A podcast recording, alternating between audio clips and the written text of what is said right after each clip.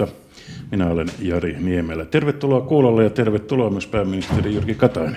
Suuret kiitokset ensimmäistä kertaa kesälomien jälkeen tässä lähetyksessä. Vielä on kesää jäljellä ainakin säästä päätellen. Aivan. Lähiviikkoina on päätösten aika monillakin rintamilla ja tällä hetkellä on ilmassa useita poliittisia ja myös työmarkkinapoliittisia kysymyksiä, mutta aluksi pääministeri Jyrki Katainen, mikä on ollut tämän Suomen suven äh, kohokohta teillä tänä kesänä tähän mennessä? No, kyllä se kesäloma tietysti oli, oli oikein hyvä kesäloma. Matkusteltiin Yhdysvalloissa, mutta sitten toinen kohokohta, kun kotona oli lasten kanssa, niin niin se, että kun piha täyttyi pienistä polkupyöristä, tyttären ystävät tuli kotiin leikkimään ja sai heille laitella sitten ruokaa ja olla ihan koti-isänä, niin se tuntui kivalta.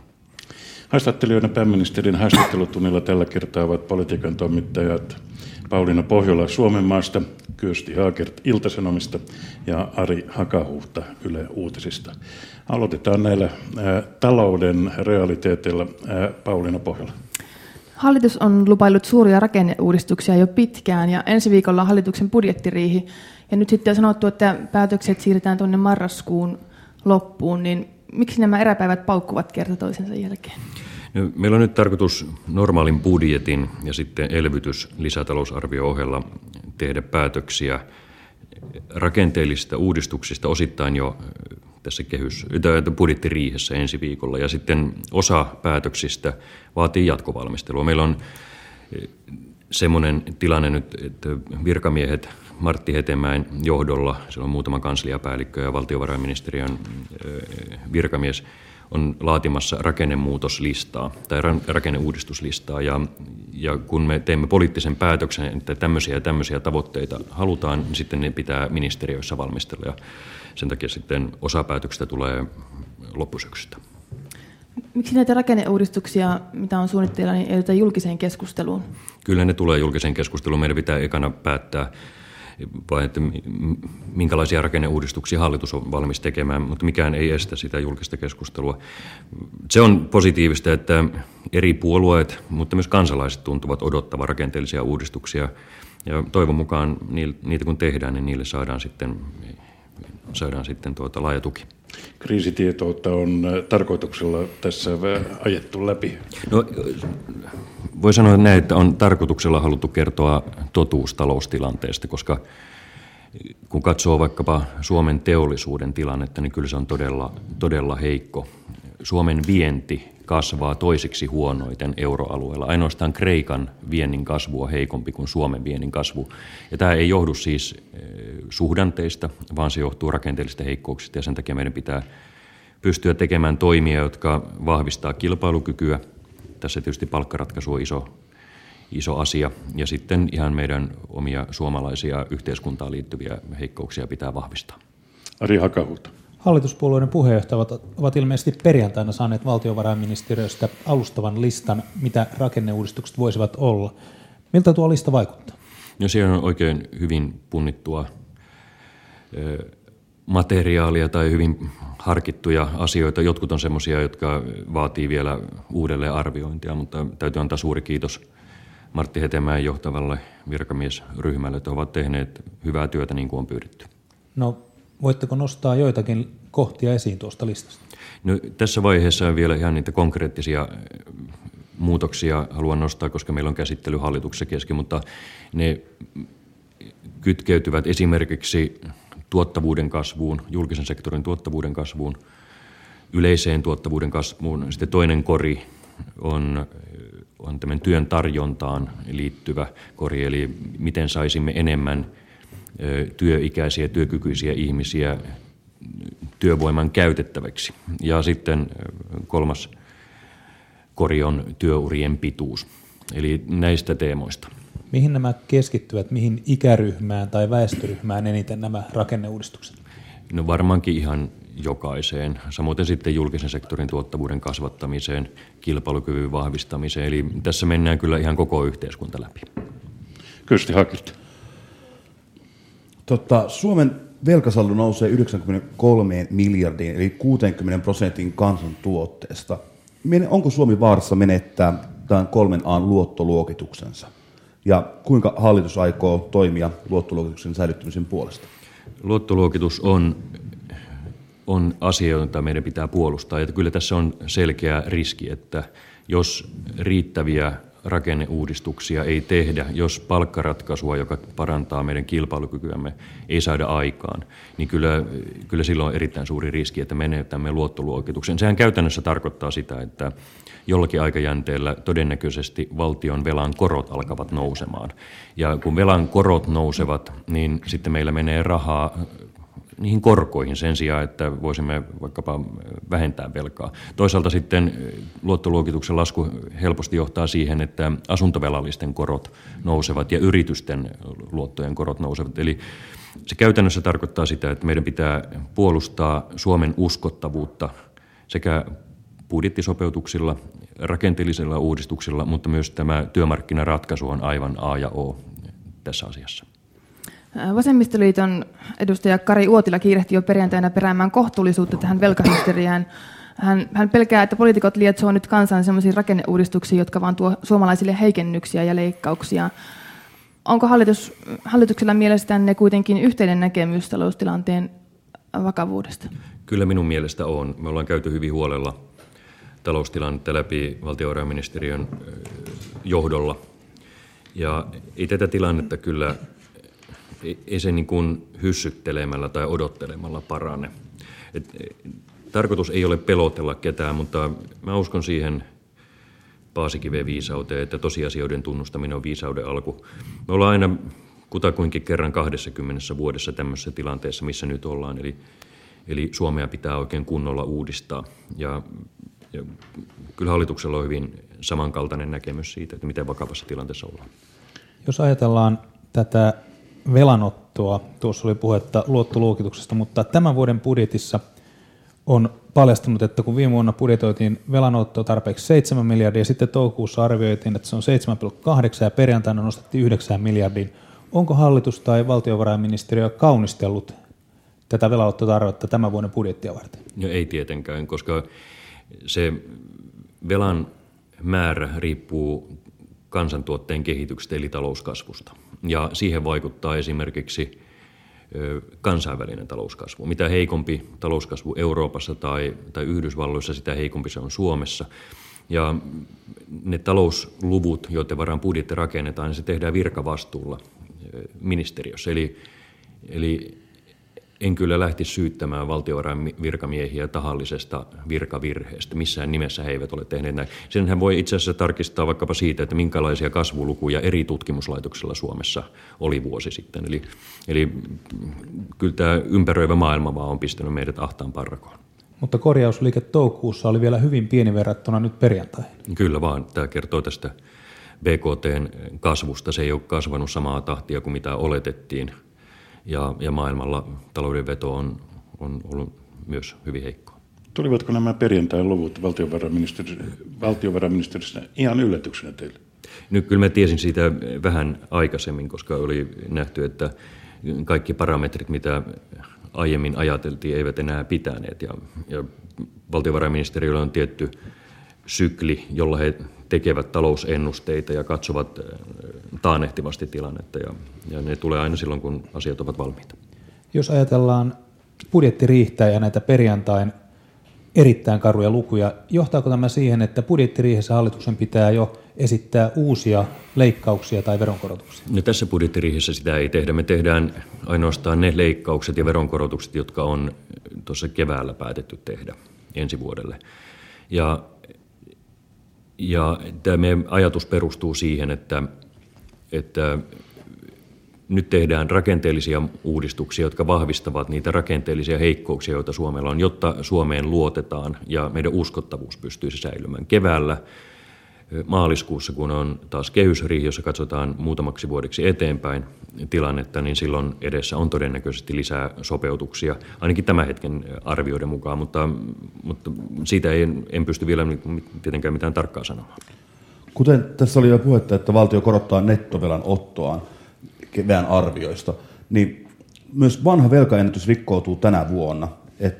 edellisessä lamassa velka oli korkeimmillaan vuonna 1994, se oli lähes 58 prosenttia. Nyt ollaan menossa sen yli. Kokoomus on myös puhunut erityisesti vaalien alla paljon velan leikkauksesta. Miksi puheet on jääneet tyhjiksi? No eihän ne tyhjiksi ole jäänyt. Mehän olemme tehneet budjettileikkauksia, joilla on tarkoitus suitsia velkaantumista 5,5 miljardia euron edestä. Eli olemme nostaneet veroja ja sitten leikanneet valtion menoja 5,5 miljardia euron edestä. Ja sitä on, alkuun tehtiin vähemmän, koska taloustilanne näytti paremmalta ja nyt on sitten päädytty tähän. Eli kyllä sitä on tehty, mutta maali liikkuu. Siis se liikkuu koko ajan ihan meistä riippumattomista syistä ja, ja sen takia totesinkin, että todennäköistä on, että ensi keväänä joudumme jälleen palaamaan tähän asiaan. Mutta mitä enemmän saamme kilpailukykyä vahvistavia, julkisen sektorin tuottavuutta vahvistavia toimia tehtyä, työn tarjontaa lisääviä toimia tehtyä, niin sitä uskottavampi meidän taloutemme on ja sitä vähemmän joudumme käyttämään tämmöistä radikaalia pikalääkettä eli leikkausta, koska se leikkauksillakin on tietysti lyhyellä tähtäimellä talouskasvua hillitsevä vaikutus. Hallituksen suurin rakenneuudistus on tämä kunta- ja sote-uudistus. Ja sosiaali- ja terveysministeri Paula Risikko kutsuu opposition mukaan keskustelemaan sote-uudistuksesta. Mitä se käytännössä tarkoittaa? Tarkoittaako se sitä, että hallitus on valmis luopumaan jostain periaatteista, kuten vaikka vastuukuntamallista? Peruspalveluministeri Huovinen ja, ja sosiaali- ja terveyspoliittisen ministerivaliokunnan puheenjohtajan toimiva Risikko etsivät nyt keinoja, millä voitaisiin keskustella oppositiopuolueiden edustajien kanssa tästä sote-mallista. Katsotaan, mihin se sitten johtaa. Eli jos löytyy yhteisiä ideoita, niin niitä toteutetaan. Jos ei päästä yhteisymmärrykseen, niin sitten, sitten tuota, mennään tietysti hallituksen linjausten mukaan. Mutta, mutta olennaista, kaikkein olennaisinta nyt olisi se, että kun meillä on tämä kuntarakennelaki voimassa – joka tarkoittaa sitä, että kuntien pitää tehdä liitosselvityksiä, että mahdollisimman monet kunnat lähtisivät nyt oikein avoimella mielellä tekemään niitä liitosselvityksiä, koska mitä vahvemmat kunnat meillä on, sitä, sitä helpompi on myös järjestää sitten sosiaalipalvelut ja terveyspalvelut. Oppositiohan on vaatinut tätä yhteistyötä jo pari vuotta. Miksi, miksi nyt, kun kuntarakennelakikin on jo hyväksytty? Miksi oppositio pyydetään mukaan vasta nyt? Kuntarakennelaki on hyväksytty. Meillä on ollut vähän erilainen käsitys joidenkin oppositioihmisten kanssa siitä, että halutaanko vahvoja kuntia vai halutaanko sitten tavallaan heikkoja kuntia ja maakunnallista päätöksentekoa lisää. Hallituksella on ollut hyvin vahvasti se ajatus, että me tarvitsemme vahvoja kuntia. Sellaisia kuntia, joilla, jotka voivat olla aluepolitiikan moottoreita, vähän niin kuin uusi Oulu, ja, ja joilla on sellaiset hartiat, jotka kykenevät sit järjestämään ikääntyvälle väestölle hyvinvointipalveluja. Nyt tämä sosiaali- ja terveysuudistus pitää sovittaa tähän kuntarakenneuudistukseen ja siitä on ihan fiksua käydä keskustelua laajemminkin.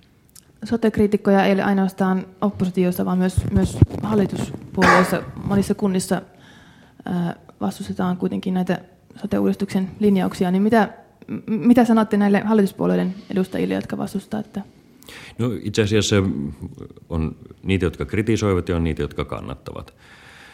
Tämä on erittäin vaikea asia. Jos se olisi ollut helppo asia, niin mä luulen, että edelliset hallitukset olisivat tämä asia jo ratkaisseet. Mutta edelliset hallitukset eivät ole ratkaisseet tätä asiaa osittain siitä syystä, että tämä on ollut niin vaikea.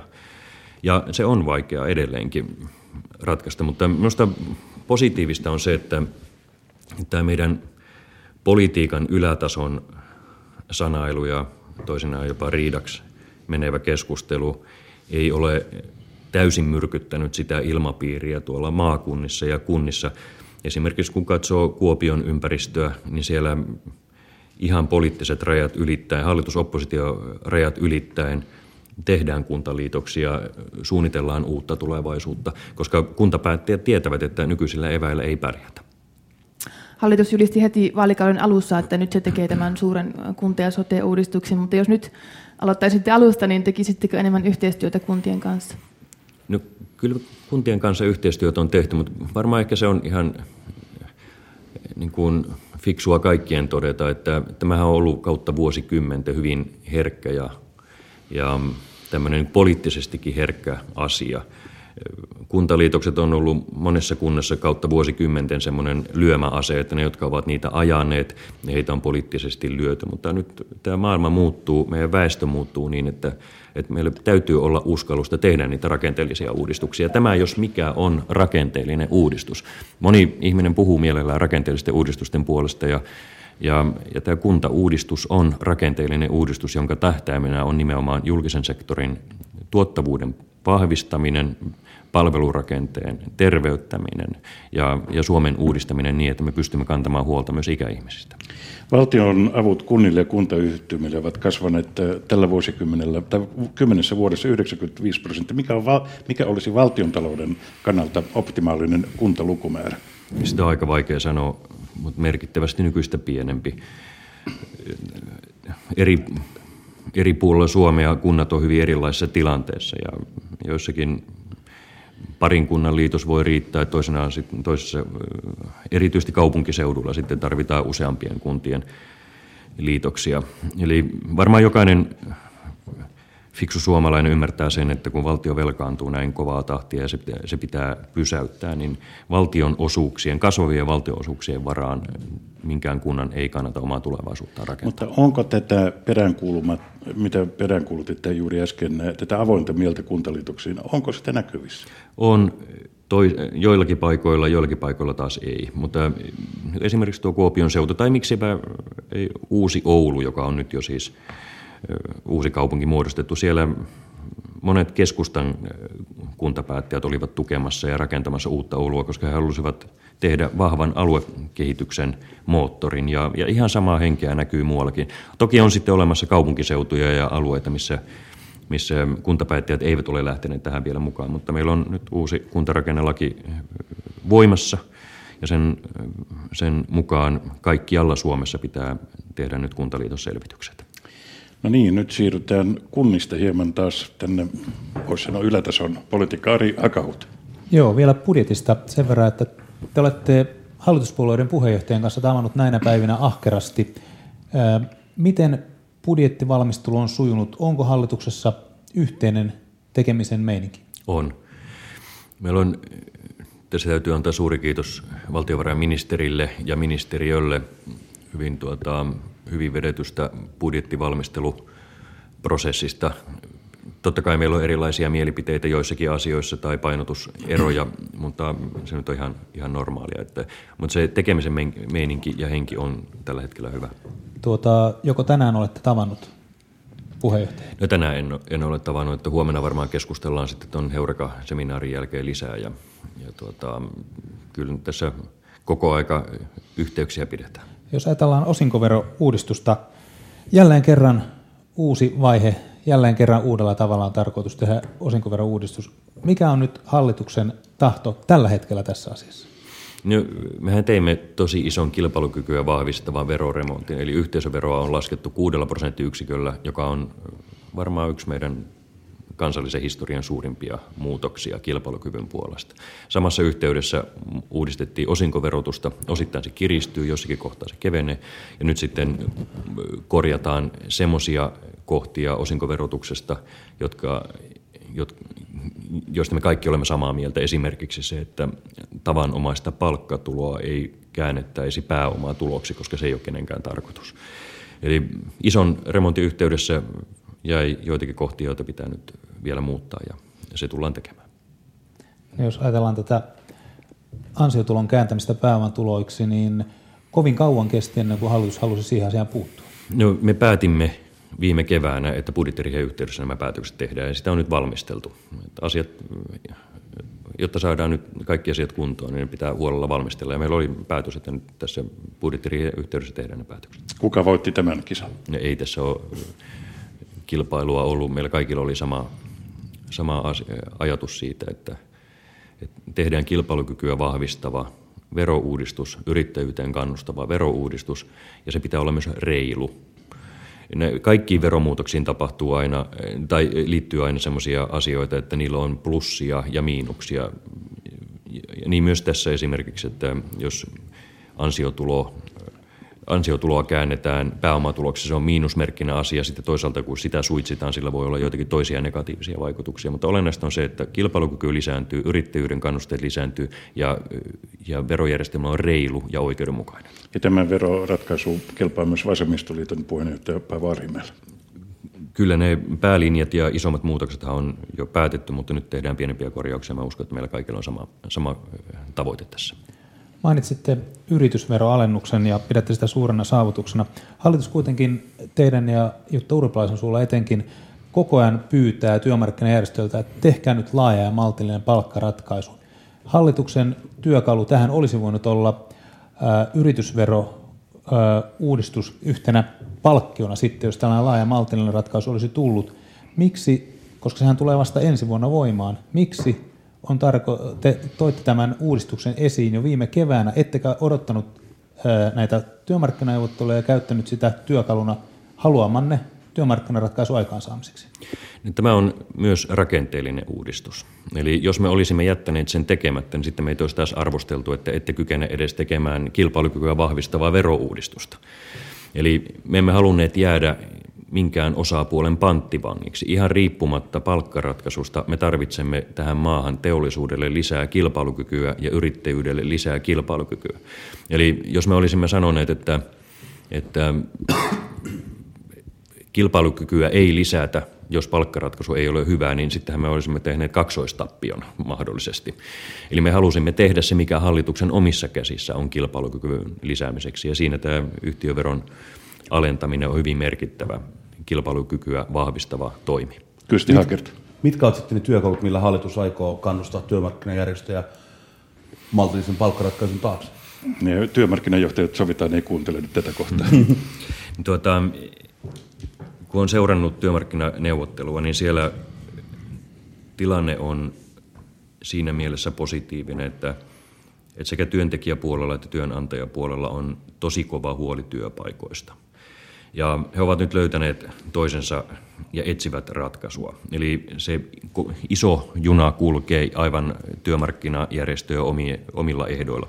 Jos siihen sitten tarvitaan hallituksen tukea vaikkapa ostovoimaan eh, vaikuttavien veroratkaisujen kautta tai sitten joidenkin muiden eh, kasvua ja työllisyyttä lisäävien toimien kautta, niin me sitten harkitsemme, paljonko meillä siihen on varaa. Ei se varmasti kyllä se sopu hallituksesta jää kiinni, että nyt on kysymys siitä, että varsinaiset neuvotteluosapuolet löytävät toisensa ja pystyvät paiskaamaan kättä.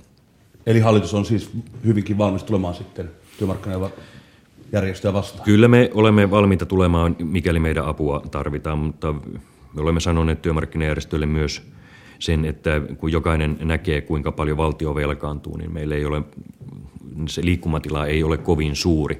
Tosin täytyy sitten myös nähdä näin, että jos tämä palkkaratkaisu on kilpailukykyä vahvistava, niin silloinhan se johtaa parempaan työllisyyteen ja sitä kautta myös tulot kasvavat, joten, joten tuota, kaikki ne vastaantulot, joita budjetin kautta voitaisiin antaa, eivät ole vain rahan menoa, vaan, vaan tämä kombinaatio, järkevä budjettipolitiikka yhdistettynä työmarkkinaratkaisuun, niin voi tuoda meille, ja se, siihen pyritäänkin, tuo lisää työpaikkoja ja sitä kautta lisää verotuloja. No sitten Joensuussa puolueenne ministeriryhmän kesäkokouksessa esiin sen, että, että jos työmarkkinajärjestöt eivät pysty käyttämään sitä valtaa, mikä heille on annettu niin pitää keskustella siitä, että tarvitsevatko he ylipäänsä tällaista valtaa. Myös valtiovarainministeri Jutta Urpilainen on nostunut saman seikan esiin.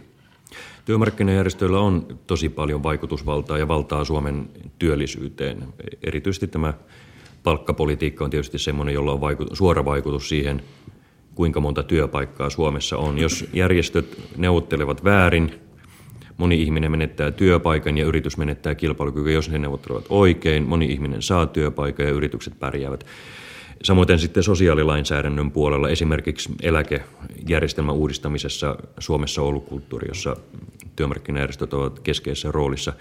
Ja tämmöisellä hetkellä, jolloin kamppailemme uskottavuuden, työpaikkojen, Suomen tulevaisuuden puolesta, niin sitä valtaa, mikä on, pitää osata käyttää. Eli, eli Joensuussa totesin, että että silloin kun pallo on pilkulla ja, ja pitää pystyä laukaisemaan, jos sitä palloa ei potkaise, niin, niin kyllä siellä on varmaan aika moni ihminen järjestöjen sisällä siinä yrittäjäpuolella, mutta myös sitten palkansaajapuolella kysyy, että mitä ihmettä meidän nämä edunvalvojat sitten tekevät, jos eivät, eivät sitä valtaa käytä. Mutta niin kuin tuossa aiemmin totesin, niin mä uskon, että ratkaisuja syntyy. Olette kutsunut huomiseksi päättäjiä koolle Heurekaan. Onko edelleen tarkoitus luoda tilannekuvaa ja luetella näitä talouden madon lukuja vai onko tarkoitus tehdä jotain päätöksiä tai sopimuksia? No se Heurekan kokous ei ole päätöskokous, koska siellähän on tietysti puolueiden, kaikkien puolueiden puheenjohtajat, siellä on nuorisojärjestöjen puheenjohtajat, siellä on tutkijoita, ja, ja sitten työmarkkinajärjestöjen ihmisiä. Tämä Heurakan tilaisuuden tavoite on se, että, että me voisimme kerrankin puhua toisillemme ilman roolipidäkkeitä. Ja, ja toisaalta hakea semmoista yhteistä henkeä yhteiselle tekemiselle. Suomen tilanne on niin vakava, että meillä, meidän pitäisi niin kuin, meidän jokaisen pitää miettiä, että itsekkyys vai isänmaa. Ja jos ajatellaan työllisyyttä, talouskasvua, hyvinvointiyhteiskunnan tulevaisuutta, niitä päätöksentekijöitä on lukuisia. Ne on, työ, ne on työmarkkinajärjestöissä, yrityksissä, maan hallituksessa, kunnissa. Ja, ja tähän uudistamiseen me tarvitaan sellaista yhteishenkeä. Eli vähän samoin kuin tasavallan presidentin ulkopolitiikka seminaarissa tuossa alkukesästä, niin siellä oli semmoinen henki, että siellä puhuttiin hyvin avoimesti – jos oltiin jostakin asiasta eri mieltä, niin se keskustelu oli sivistynyttä, fiksua. Ja uskon, että sieltä tilaisuudesta, presidentin kultarannasta, lähti moni ihminen, joka ajatteli, että olipa hyvä tilaisuus ja tuolla kaverillakin oli hyviä mielipiteitä. Ja jotakin vastaavaa mä toivoisin nyt huomiselta keskustelutilaisuudelta. Syksy näyttää, onko meistä suomalaista eri asemissa päätöksentekijöiksi vai ei. Ja nyt me tarvitaan vain sitä ilmapiiriä, että ajatellaan Suomea, ajatellaan sitä, että kaverillakin on hyviä ajatuksia ja, ja ollaan valmiita tekemään päätöksiä ja kompromisseja. Demokraattilehden pääkirjoituksen mukaan SDP olisi valmis päättämään monista uudistuksista, mutta pienpuolueet usein vastustaa niitä ja te ette ole valmis vetämään tiukkaa linjaa. Pitäisikö teidän vaatia enemmän yksituumaisuutta hallitukselta? No, sitähän tässä on vaadittu. Eli, eli Päätöksiä monipuoluehallituksessa voi tehdä ainoastaan, mikäli ihmiset ovat valmiita tekemään päätöksiä. Eli tavallaan tämmöinen asemiin ajo ja, ja vain omien ajatusten hyväksyminen, niin sehän johtaa siihen, että päätöksiä ei voida tehdä. Et ei, ei näiden rakenteellisten uudistusten tekeminen minusta tai kokoomuksesta jää kiinni. Ja mä uskon, että koko hallituksen sisällä on nyt on semmoinen henki, että että kello on lyönyt niin paljon, että nyt pitää tehdä, tehdä osin vaikeita päätöksiä, mutta erittäin tarpeellisia päätöksiä. Kello on lyönyt 14.30, parikymmentä sekuntia päälle. Täällä Radio Suomessa on meneillään siis pääministerin haastattelutunti. Haastattelijoina ovat politiikan toimittajat Pauliina Pohjola Suomenmaasta, Kyösti Haakert Iltasanomista, Hari Hakahuhta Yle Uutisista. Näistä rakenteellisista uudistuksista, mitä sanoitte, kuinka paljon pitää tapahtua, että syntyy riittävästi päätöksiä? Hyvin paljon. Eli meillähän on, tämä on nyt valitan kuulijoille, niin tämmöistä talouspolitiikan slangia, mutta, mutta Suomessa on kestävyysvaje, joka käytännössä tarkoittaa sitä, että me pystymme ennakoimaan kutakuinkin, kuinka menot kehittyvät, muun muassa ikääntymisestä johtuen.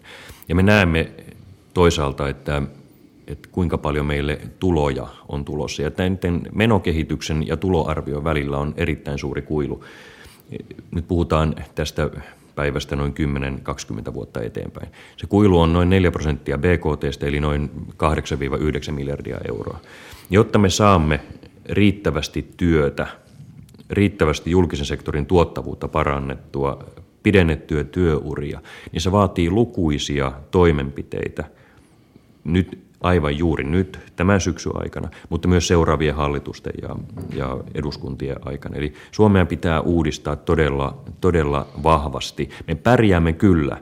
Me en hyväksy niiden tuomiopäivän saarnaajien tekstiä, joka sanoo, että parasta ennen päivämäärä Suomessa on nähty tai hyvinvointiyhteiskunta pitää karsia eh, kokonaan pois. Mä en usko siihen. Mä uskon, että tälläkin kertaa me pääsemme entistä vauraampaa, parempaa yhteiskuntaan, kuvaa uskallamme uudistua. Ja siinä, siinä kuntauudistus, eläkeremontti, työn tarjontaan liittyvät kysymykset, kasvu, kilpailukyky, ne kaikki ovat niitä, joita nyt just tällä hetkellä tarvitaan. Aikaa ei ole paljon sen takia, että meidän pitää säilyttää uskottavuus ja luottamus Suomelle. Ari Hakahut. Elinkeinoelämän tutkimuslaitoksen johtaja Vesa Vihriälä julkisti pamfletin viime viikolla, ja jossa hän kävi läpi tätä päätöksentekoa Suomessa ja otti esiin kolmikannan siis työmarkkina, keskusjärjestöjen, työntekijöiden, työnantajien ja sitten hallituksen yhteisen päätöksenteon. Vihreällä mielestä hallitus on jäänyt työmarkkinakeskusjärjestöjen ikään kuin vangiksi, että hallitus ei pysty päättämään asioita, koska pitää käydä neuvotteluja työmarkkinaosapuolten kanssa, ja tällaisessa tilanteessa vihreän mukaan se on taakka. No oikeastaan, jos konkretisoi tuota, mitä vihreällä kertoo, niin, niin sehän oikeastaan näkyy selkeimmin tuossa eläkeratkaisussa. Ruotsissa on semmoinen eh, poliittinen kulttuuri, eli siellä valtiopäivät, Riksdagen ja tietysti hallitus päättää muun muassa eläkejärjestelmän. Suomessa on ollut kautta vuosikymmenten järjestelmä, jossa työntekijät ja työnantaja yhdessä hallituksen kanssa neuvottelevat tästä. Jos, jos tässä asiassa kaksi osapuolta, vaikka työnantajat ja työntekijät, eivät halua neuvotella, niin sitten Suomessa muutoksia ei tapahdu. Mutta en mä kyllä muuten näkisi, että meillä on sellaista tilannetta, että olisi, olisi ollut mahdoton tehdä – päätöksiä, mutta tämä vaan alleviivaa tämä tilanne sen, että kun on valtaa, kuten nyt työmarkkinajärjestöllä on, niin sitä pitää osata myös käyttää. Ja tämä eläkeuudistus on sellainen, joka pitää vaan nyt näköpiirissä olevassa tulevaisuudessa uskaltaa ja osata päättää. No kävitkö tässä nyt sillä tavalla, että kun on näin vaikea taloustilanne ja sitten eläkeasioissa keskustelut eivät etene ja hallituksella on pilkun tarkka hallitusohjelma, mistä ei sovi poiketa piiruakaan, niin hallitus on sellaisessa tilanteessa, että ei mahdu kääntymään, ei mahdu tekemään päätöksiä ja viemään maata haluamansa suuntaan. No tuosta me on eri mieltä. Ensinnäkin tämä eläkeneuvottelu, niin sehän ei ole meidän hallituksen vika. Sama tilanne on, oli viime hallituksella. Eli jos työmarkkinajärjestöt eivät suostu neuvottelemaan siitä, niin sitten siitä ei neuvotella. Mutta ähm, nythän työmarkkinajärjestötkin ovat hyväksyneet sen aikataulun, että he neuvottelevat niin, että uusi eläkejärjestelmä on voimassa 2017. Eli kyllä siellä liikettä on. Mä oon puhunut sen verran paljon työmarkkinajärjestöjen kanssa, että he ovat valmiita aloittamaan nyt valmistelun pohjalta tämän neuvottelun. No sitten taas tästä, tästä hallitusohjelmasta. Ni, niin minusta keskustelua väärillä urilla silloin, kun syytetään hallitusohjelmaa siitä, että ei, jotakin asioita ei tehdä kyllä puolueet voivat päättää ihan miten hyvänsä hallitusohjelman ohi, jos haluavat. Esimerkiksi vel- budjettileikkaukset ja veronkorotukset. Me hallitusohjelmassa päätimme, että noin 2,5 miljardia euroa sitä tehdään. Nyt me olemme päättäneet toisin, onkin tehty 5,5 miljardia. Samoin hallitusohjelmassa päätettiin, että yhteisöveroa alennetaan 1 prosenttiyksikkö. Nyt ollaankin päätetty jo 6 prosenttiyksikön yhteisöveroalennuksesta. Eli nämä vain esimerkkinä siitä, että kyllä hallitusohjelman ohikin voidaan sopia. Eli ei kannata sitä paperia moittia. Ihmiset on vastuussa päätöksistä ja ihmiset voivat muuttaa kantojaan ja ihmiset voivat neuvotella uudelleen, kun maailma sulaa. Ja siihen me kannustan meitä kaikkia.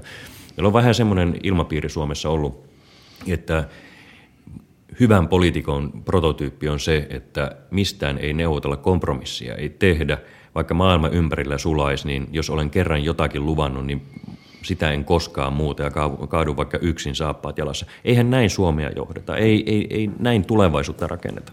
Kun maailma muuttuu, niin Suomi on muututtava ja päättäjien pitää pysyä siinä muutoksessa mukana. Onko viimeksi tänään Jön Donner on haukkunut hallituksen talouspolitiikkaa sanomalla, että hallitus on tiennyt talouskriisistä, mutta silti alijäämää vaan kasvatetaan.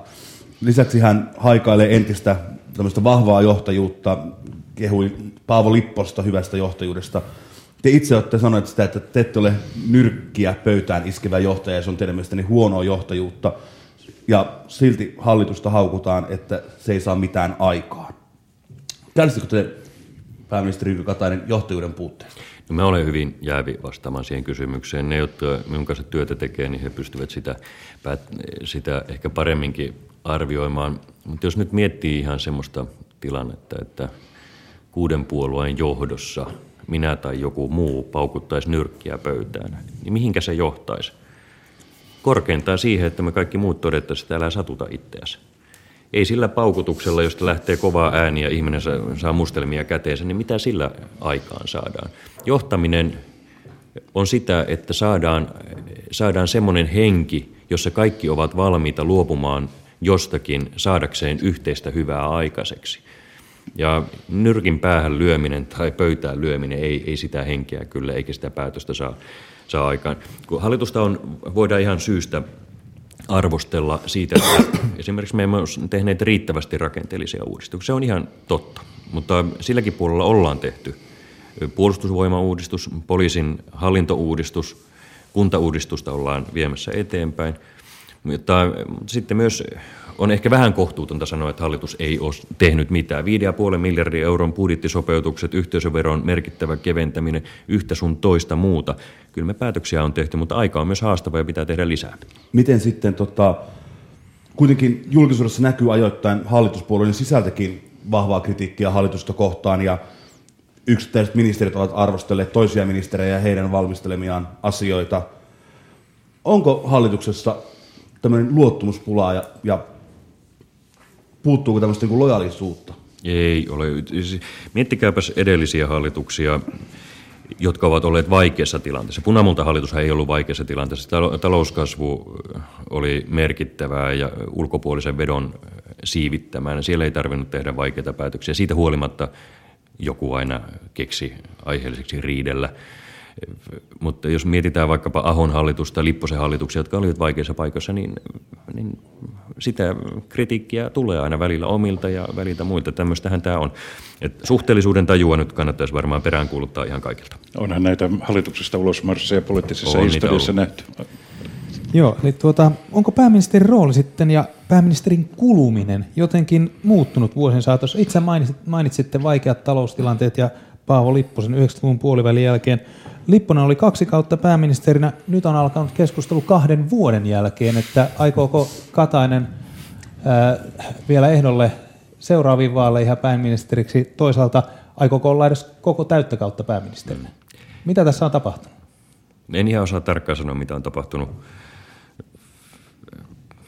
Tätä keskustelua nyt on tietysti, tietysti aina. Ja se, että me olemme ollut pitkään mukana, on jo varmaan yksi syy, minkä takia kysellään ihan, ihan normaalistikin, että mitä aion tehdä tulevaisuudessa. Mutta nämä on vähän niin kuin tarpeettomia keskusteluja että sen takia, että meille, meidän kaikkien pitäisi keskittyä nyt tähän talouteen, työpaikkoihin, Suomen kilpailukykyyn ja, ja, ja julkisen sektorin uudistamiseen. Että, et, et kaikilla on oma aikansa, mutta, mutta first things first, eli talous ja Suomen uudistaminen. En tarkoittanut niinkään teidän henkilökohtaisia valintoja nyt, vaan sitä, että kuluuko pääministeri nykyaikana paljon nopeammin kuin aikaisemmin.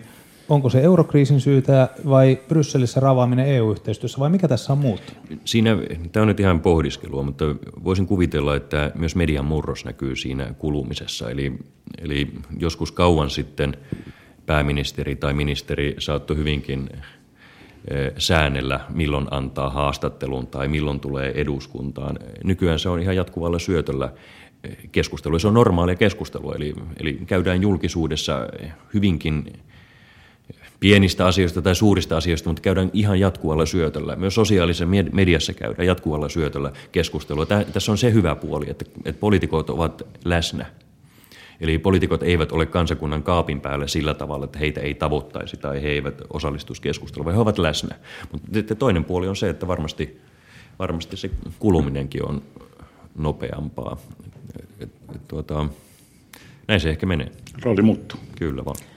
EUn talouskomissaari Olli Rehn harkitsee europarlamenttiin pyrkimistä ja siinä tapauksessa Suomi tarvitsee pätkäkomissaarin jo hyvissä ajoin ennen eurovaaleja, niin kuka tuo pätkäkomissaari voisi olla? Ehkä tai Stub. Tuo on semmoinen asia, että en ole kerennyt miettimään sitä yhtään, että palataan siihen sitten, jos tilanne näin, näin realisoituu.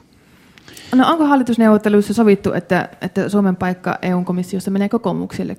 Vihreiden puoluesihteerin Lasse Miettisen mukaan näin ei ole sovittu. No meillähän on ollut koko EU-jäsenyyden ajan se tapa, että suurimman puolueen – joka tähän saakka on tarkoittanut sitä, että, pääministeripuolueen ehdokas on komissaari. Näin, sen takia Olli Rehn on komissaari, koska, koska keskusta oli edellisessä hallituksessa suurin puolue ja, ja, ja keskustan silloinen puheenjohtaja Matti Vanhanen aivan oikein oli tilanteessa, että hän nimitti ja en tiedä, me ei ole sovittu, että tilanne mitenkään muuttuisi kokoomuksen kohdalla. Eli sosiaalidemokraattinen komissaari on ollut sen takia, että sillä oli sosiaalidemokraattinen pääministeri, keskustalainen on ollut, kun on keskustalainen pääministeri, ja näin se myös tälläkin kertaa menee. Vakuutitte suomalaisille veronmaksajille keväällä 2010 Kreikka ykkösen tukipaketin yhteydessä, että Suomen suora kahdenvälinen miljardilaina on Suomen kannalta hyvää bisnestä. Suomi saa tällöin markkinoilta halpaa rahaa ja aina sitä Kreikalle korkeammalla korolla. Nyt näyttää siltä, ettei näitä kahdenvälisiä että näitä kahdenvälisiä lainoja leikataan ja siinä kärsii suomalaiset. Katsottaako aikaisemmat lausuntonne ja vai olivatko ne vain tällaisia sinisilmäisen valtiovarainministerin analysointia? No tuossa pitää korjata, se ei ollut minä, vaan se oli Matti Vanhanen, joka sanoi, että se on hyvä bisnes. Me en käyttää koskaan tuommoista puheenvuoroa. Silloin kyllä puolustin, eh, eli eh, tämän haluan korjata, että, että minä en ole sitä sanonut, että se on hyvä bisnes, mutta puolustin silloin ja puolustan edelleenkin sitä, että, että niin vastenmielisiä, ikäviä kuin nämä tukipaketit ovatkin, niiden tarkoitus on ollut se, että talouskriisi ei räjähtäisi käsiin – ja, ja koska siitä olisi hyvin, hyvin niin kuin nykyistä selkeästi vakavammat eh, vaikutukset sitten suomalaisille perheille ja työpaikoille ja, ja yrityksille. Eli niin valitettavaa kuin tämä on, niin, niin tällä on pyritty suitsimaan totaalista romahdusta euroalueella. Miten sitten, nyt monet asiantuntijat, esimerkiksi Vaaruus, Kanninen ja Holm sanovat, että euro on liian vahva valuutta Suomen kilpailukykyyn nähden, ja se aiheuttaa työpaikkojen menetyksiä Suomessa. Pystyttekö perustelemaan lyhyesti talous- ja rahaliiton järkevyyden Suomen kannalta? No sen järkevyys tulee siinä, että meidän vientisektorin on helpompi elää yhteisvaluutaolosuhteissa. Toisaalta se tuo rahapolitiikkaa vakautta. Että jos katsotaan euron arvoa, niin se on ollut Suomen vakain valuutta. Ihan, ihan ylivoimasti vakain valuutta. Ja, ja nämä hyödyt, eli viennin kautta, sitten vakauden kautta se on tullut meidän hyötyä. Nyt on nähty, että euron säännöt eivät olleet riittävän hyviä, tai sitten, että EU:ssa ei ole pystytty estämään kansallisia virheitä tai euromaiden tekemiä virheitä. Ja nyt näitä sääntöjä on uudistettu, jottei vastaava voisi tapahtua. Mutta eurokorot, eurokorot on tällä hetkellä halvat. Ja johtaako se Suomen niin tilopaa niin ylivelkaantumiseen Kreikan malliin, kun valtio saa otettua lainaa alennuksella. Että lainaa tulee otettua, koska se on halpaa. Mä en usko, että Suomen kohdalla on tota riskiä, mutta tämä euron ensimmäiset kymmenen vuotta johti siihen, että kaikkien valtioiden, eurovaltioiden valtiovelan korot olivat hyvin lähellä toisiaan. Mm. Ja se oli kyllä markkinoiden virhe. Eli ne, jotka rahaa lainasivat, lainasivat sitä samaan hintaan kutakuinkin Kreikalle kuin Saksalle, vaikka Saksan talous oli tietenkin huomattavasti vahvempi ja Kreikan heikompi. Ja normaalissa markkinataloudessa sijoittajan tietysti täytyy tehdä ero heikon ja vahvan ö, maan välillä. Ja, ja tuota, jos no, Suomen korot taitaa olla euroalueen toiseksi alhaisimmat, et meidän pitää vain kantaa siitä huolta, että me saamme tämän talouden oikeastua, eikä Suomi ylivelkaannu, koska siinä jossakin vaiheessa korot lähtevät nousuun ja, ja silloin kyyti on kylmä, jos emme ole siihen varautuneet. Uh, ulkoministeri Erkki Tuomioja sanoo, että on todennäkö- todennäköistä, että Kreikka tarvitsee uuden lainan ja päätös menee läpi, sanoi oppositio mitä tahansa, niin näinkö se sitten tulee menemään? No Kreikka ei ole toistaiseksi pyytänyt Mä en ole ihan varma, tarvitseeko se uutta lainaa, mutta todennäköistä on järjestelyitä. Se, järjestelyitä aika suurella todennäköisyydellä tai hyvinkin suurella todennäköisyydellä tarvii. Ja se järjestely saattaisi olla se, mitä Olli Rehn on väläytellyt, eli korkotasoa alennetaan. Eli silloin tietysti Kreikan valtion velka ei kasva yhtä nopeasti kuin se tällä korkotasolla kasvaa. Kreikassa on, jos jotakin positiivista etsii, niin niin semmoinen tilanne tällä hetkellä, että Kreikka on pääsemässä siihen tilanteeseen, että heidän tulot ja menot ovat yhtä suuret kun valtiovelka lasketaan pois. Eli he syövät saman verran kuin tienaavat, mutta ongelma on nimenomaan tämä velka ja siitä tuleva kova korkopaine tai korkomenot. Ja, ja tuota, sen takia voi olla ihan perusteltua alentaa sitä korkoa, jotta, jotta sitten he pystyisivät tulevalla ylijäämällä lyhentämään velkaa. Paljonko nämä Kreikan järjestelyt merkitsevät Suomelle ihan selkeitä euromääräisiä tappioita? Sitä en osaa sanoa vielä tässä vaiheessa. Mutta niitä tulee joka tapauksessa. No, jos velkoja ei leikata, niin silloin ei tule suoria tappioita. Mutta jos korkotasoa alennetaan, niin sitten meidän tulot on sieltä pienemmät. Mutta kun me ei olla koskaan, vaikka joku joskus kauan sitten väitti, että tämä on bisnes, me ei ole lähdetty tekemään Kreikan velkapaperilla bisnestä, niin, niin se ei niin kuin sinänsä minusta ole olennaista, kuinka paljon me saamme Kreikan veloista itsellemme korkoa. Olennaista on sitten vakaus säilyä. No paljonko tulee euromääräisiä tappioita? No jos velkoja ei leikata, niin sitten ei tule tappioita. Mutta jos niitä leikataan, sitten tulee sen verran tappioita, kun, kun niitä päätetään leikata. Mutta tällä hetkellä se, siitä ei ole, näin, näin ei olla päätetty, että, että niitä leikataan. Mutta jos korkoa lasketaan ja Suomi maksaa toki pienempää korkoa, mm. niin silloinhan Suomi menettää sen korkoetunsa mahdollisesti, jos oikein alas lasketaan Kreikan korkoa. Mä en osaa sanoa euromääriä, koska en tiedä kuinka paljon korkoa laskettaisiin. Todennäköistä on se, että Suomen oma velan korko on, on kuitenkin alhaisempi kuin Kreikan velan korko, vaikka sitä, sitä pienennettäisiinkin. Eli käytännössä on saama, jos Kreikan velkojen korkoa leikataan, niin silloin me saamme Kreikalta vähemmän – mutta emme sinänsä niin kuin itse menetä mitään. Mutta me, me en, tässä ei ole tarkoitus, sen sanon nyt ihan avoimesti, niin ei ole tarkoitus niin kuin vältellä tätä kysymystä, mutta kun meillä ei ole tämä ollut vielä missään käsittelyssä, niin en pysty euromääristä puhumaan.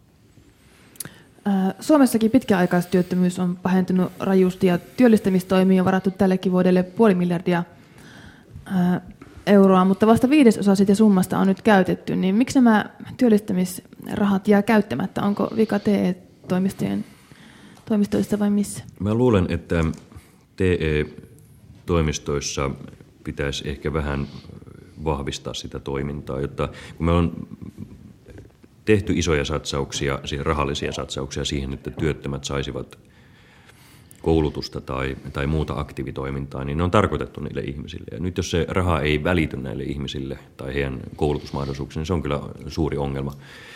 Me ihan, ihan tarkkaan tämä meidän pitää käydä läpi, niin en ihan tarkkaan tiedä, että mistä, mistä tämä ongelma johtuu.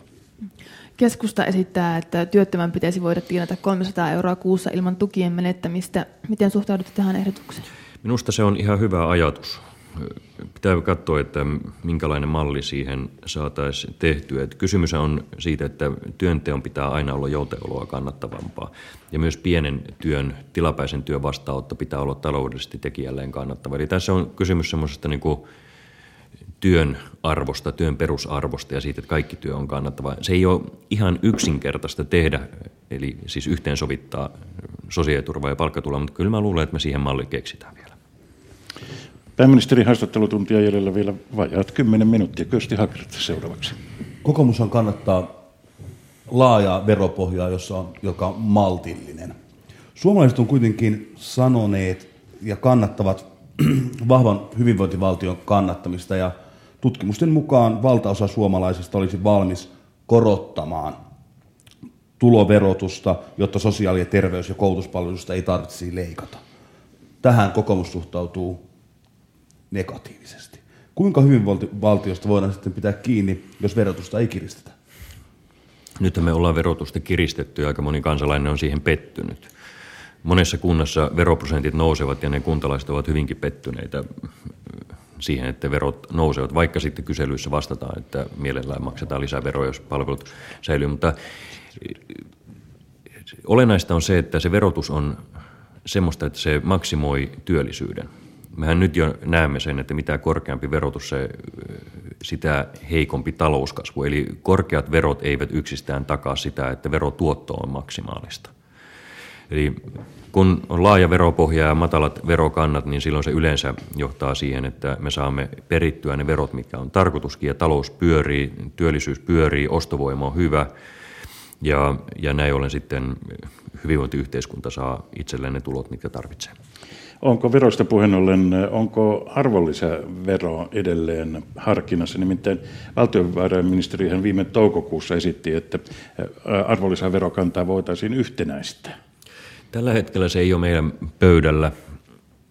Tulevista vuosista en uskalla sanoa mitään, mutta se valtiovarainministeriö on laskenut, että jos olisi vain yksi yhteinen arvonlisäverokanta – niin se lisäisi talouskasvua ja työllisyyttä. Mutta siihen liittyy sitten tietysti sellaisia ongelmia, että, että silloin alimmat arvonlisäverokannat varmasti nousisivat jonkun ja verrankin. hirveä huuto. Ja hirveä huuto esimerkiksi lääkkeiden, kotiin tilattavien lehtien kohdalla, monien muiden poikkeuksien ruoan kohdalla. Mutta tuota, VMn virkakunnan arvion mukaan ja jonkun taloustieteenkin mukaan se, se lisäisi työllisyyttä ja talouskasvua, mutta se ei ole tällä hetkellä pöydällä. Ari Jos piipahdetaan lyhyesti ulkomailla, Syyria. Öö, Pitäisikö Yhdysvaltojen EU puuttua yhdessä sotilaallisesti Syyrian tilanteeseen? EU-maissa, mukaan lukien Suomessa, on lähdetty siitä, että, että sotilaallisesti ei pidä puuttua, vaan yritetään etsiä rauhanomaiset keinot. Tilanne on kyllä todella hankala. Syyria on, tietysti Syyriaa voi, Syyrian hallintoa voidaan syyttää kaikesta, mutta kyllä meidän eurooppalaistenkin pitää katsoa vähän peiliin, että, että, että onko niin, että meidän lähialueella voi näin pitkään jatkua näin julma sota ja me emme, me emme pysty siihen puuttumaan yhtään paremmin.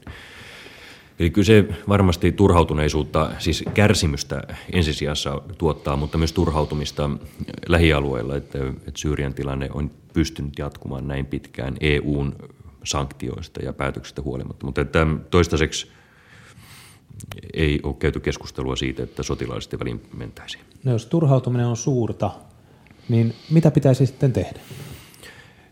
Pakotepolitiikan tai sanktioiden tiukentaminen on yksi keino. Ja sitten tietysti opposition tukeminen siten, että, että maa pystyisi vahvistumaan. Eli oppositioryhmät, hallinnonvastaiset ryhmät voisivat löytää toisensa paremmin – koska Syyriassa ei ole hyvin monoliittista oppositiota, että pystyisivät löytämään toisensa paremmin ja, ja tekemään sitten yhteistyötä hallinnon vaihdon suhteen. Lentokieltoalue opposition toiminnan turvaamiseksi?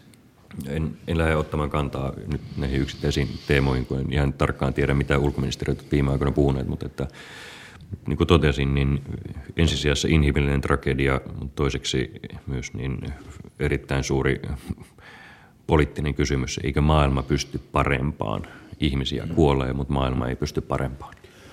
Pitäisikö oppositio tukea teidän mielestä myös aseellisesti? No, tätä meidän pitää harkita tulevien kuukausien aikana. Toistaiseksi olemme olleet hyvin vahvasti sitä mieltä, että ei, koska me emme ihan tarkkaan tiedä, kenelle ne aseet menevät. Ja jos tämmöiselle kriisialueelle toimittaa aseita, niin täytyy silloin tietysti olla hyvin tarkkaan tiedossa, mihin se menee jotta pystytään ennakoimaan myös seurauksia. Mutta, tämä on ollut se ongelma, minkä takia EU ei ole halunnut lähteä viemään aseita oppositiolle. Kuinka pitkään EU pystyy katsomaan sivusta, kun kansainvälinen yhteisö ei pysty tekemään ratkaisuja? YK turvallisuusneuvostossa päätöksenteko on jumiutunut Kiinan ja erityisesti Venäjän vastustuksen vuoksi. Tämä olisikin se kaikkein suurin ratkaisuavain jos YK on turvaneuvosto pystyisi tekemään päätöksiä, eli koko kansainvälinen yhteisö olisi yksimielinen, mitä Syyrian tilanteessa voidaan tehdä. Tämä, tämä on valitettava tilanne. Eli meidän maailmanjärjestö, jonka tehtävänä on ehkäistä konflikteja ja, ja saada ratkaisua aikaisen kriisin taltuttamiseksi, ei kykene tekemään päätöksiä. Ja, ja siitä sitten riippuu aika, aika paljon myös EU-toimet. Pitäisikö kansainvälisen yhteisön toimia samalla kuin Kosovon tilanteessa aiemmin, eli kierretään täysin YK ja mennään ilmapommitukset ilman YK lupaa. No aina parempi tietysti, että pystytään tekemään kansainvälisten lakien mukaiset ratkaisut.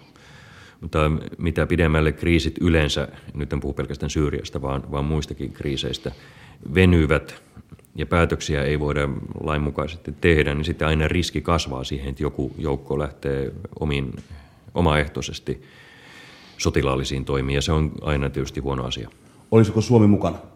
Emme lähde nyt ottamaan siihen kantaa. Me olemme siihen, mitä lisätoimia Syyriassa pitää tehdä, koska me olemme säännönmukaisesti olleet sitä mieltä, että sotilainen välintulo ei ole meidän, meidän kantamme. Ja me, tässä on valtaosa eurooppalaisista maista on samalla kannalla, eli pitää miettiä nyt, että miten tässä mennään seuraavaksi eteenpäin. Yksi ulkomaan kysymys vielä. Te olette lähdössä yhdessä ulkomaan ympäristöministeri Ville Niinistön kanssa Kiinaan viikon kuluttua sunnuntaina viennin edistämismatkalla. Mitä sieltä on odotettavissa? Joo, me haluamme auttaa suomalaisia yrityksiä viemään puhdasta teknologiaa Kiinan kasvoille markkinoille. Tämä on se ensimmäinen tavoite. Me tapaamme talouselämän vaikuttajia, politiikan vaikuttajia ja yritämme siis tasoittaa tietä Suomen viennille ja uusille työpaikoille.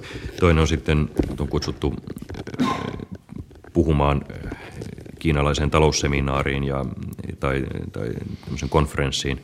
Sitten on tarkoitus tavata vielä Kiinan pääministeri. Kauppaa ja, ja politiikkaa. Ja politiikasta puhuen, käsittelettekö ihmisoikeuspolitiikkaa? Säännönmukaisesti käsitellään aina ihmisoikeuspolitiikkaa, kun kiinalaisia tavataan. ihmisoikeuksista kielioikeuksiin. Yle Uutisten kyselyssä 63 prosenttia suomalaista haluaisi, että ruotsin kieli olisi vapaa-valintainen kouluaine. Mitä mieltä olet? Mun henkilökohtainen kanta on se, että, että Suomi on kansa, jossa on kaksi kieltä, eli yksi kansa, kaksi kieltä, ja se kieleen liittyy myös kulttuuri. Mä oon tässä asiassa aika konservatiivinen, eli mä koen arvokkaana sen, että, että kansakunta tuntee toisensa edes jossakin määrin myös kielellisesti. Eli haluaisin säilyttää molempien kotimaisten kielen opiskelun. Nyt tämän syksyn aikana varmaan syytä käsit, käydä ihan avointa, fiksua keskustelua siitä, että olisiko jotakin kokeiluja mahdollisuus tehdä, vaikkapa tuolla Itä-Suomessa. Toisaalta, että onko molempien kotimaisten kielten opiskelu, missä vaiheessa sitä opiskellaan, onko siihen tarvetta tehdä muutoksia. Mutta mä ajaisin kaikkein eniten tämmöistä elävää kaksikielisyyttä missä esimerkiksi samoissa koulurakennuksissa opiskelevat suomen ja ruotsinkieliset lapset kohtaisivat toisiaan enemmän välitunneilla – ja, ja voisivat niin oppia toisiltaan, koska tämä elävä kaksikielisyys on se, mikä on se kaikkein tärkein ö, tavoite. Silloin tämä yksi, yksi kansa kaksi kieltä varmaan toteutuisi Suomessa parhaiten. Ja silloin pelkona on, että suomen kieli jyräisi ruotsin kielen välitunnilla. Mä luulen, että, että ihmiset, pienet lapset oppisivat toisiltaan ja siitä tulisi semmoinen yhteinen kokemus. Varmasti on sitäkin, että välitunnilla valtakieli jyrää, mutta, mutta nykyään kun me olemme turhan kaukana toisistamme, niin ei sekään hyvä asia ole. Aikamme, tai tämänkertainen pääministerin haastattelutunti on tässä päättymässä parilla sanalla. Tämäkin pääministerin haastattelu tehtiin kesärannasta, pääministerin virkaasunasta. Rakennus täyttää 140 vuotta tänä vuonna. Täällä oli viime torstaina harvinainen tilaisuus, avoimien ovien päivä. Tuleeko jatko? No, Kyllä mä haluaisin tehdä sitä jatkon. Palaute oli niin mukavaa. Ihmiset halusivat tänne tulla tutustumaan, että mikseipä ei. Kiitokset pääministerille ja kiitokset kyselijöille Pauliina Pohjola, Kyösti Haakert ja Ari Hakahuuta. Nyt Yle Uutiset.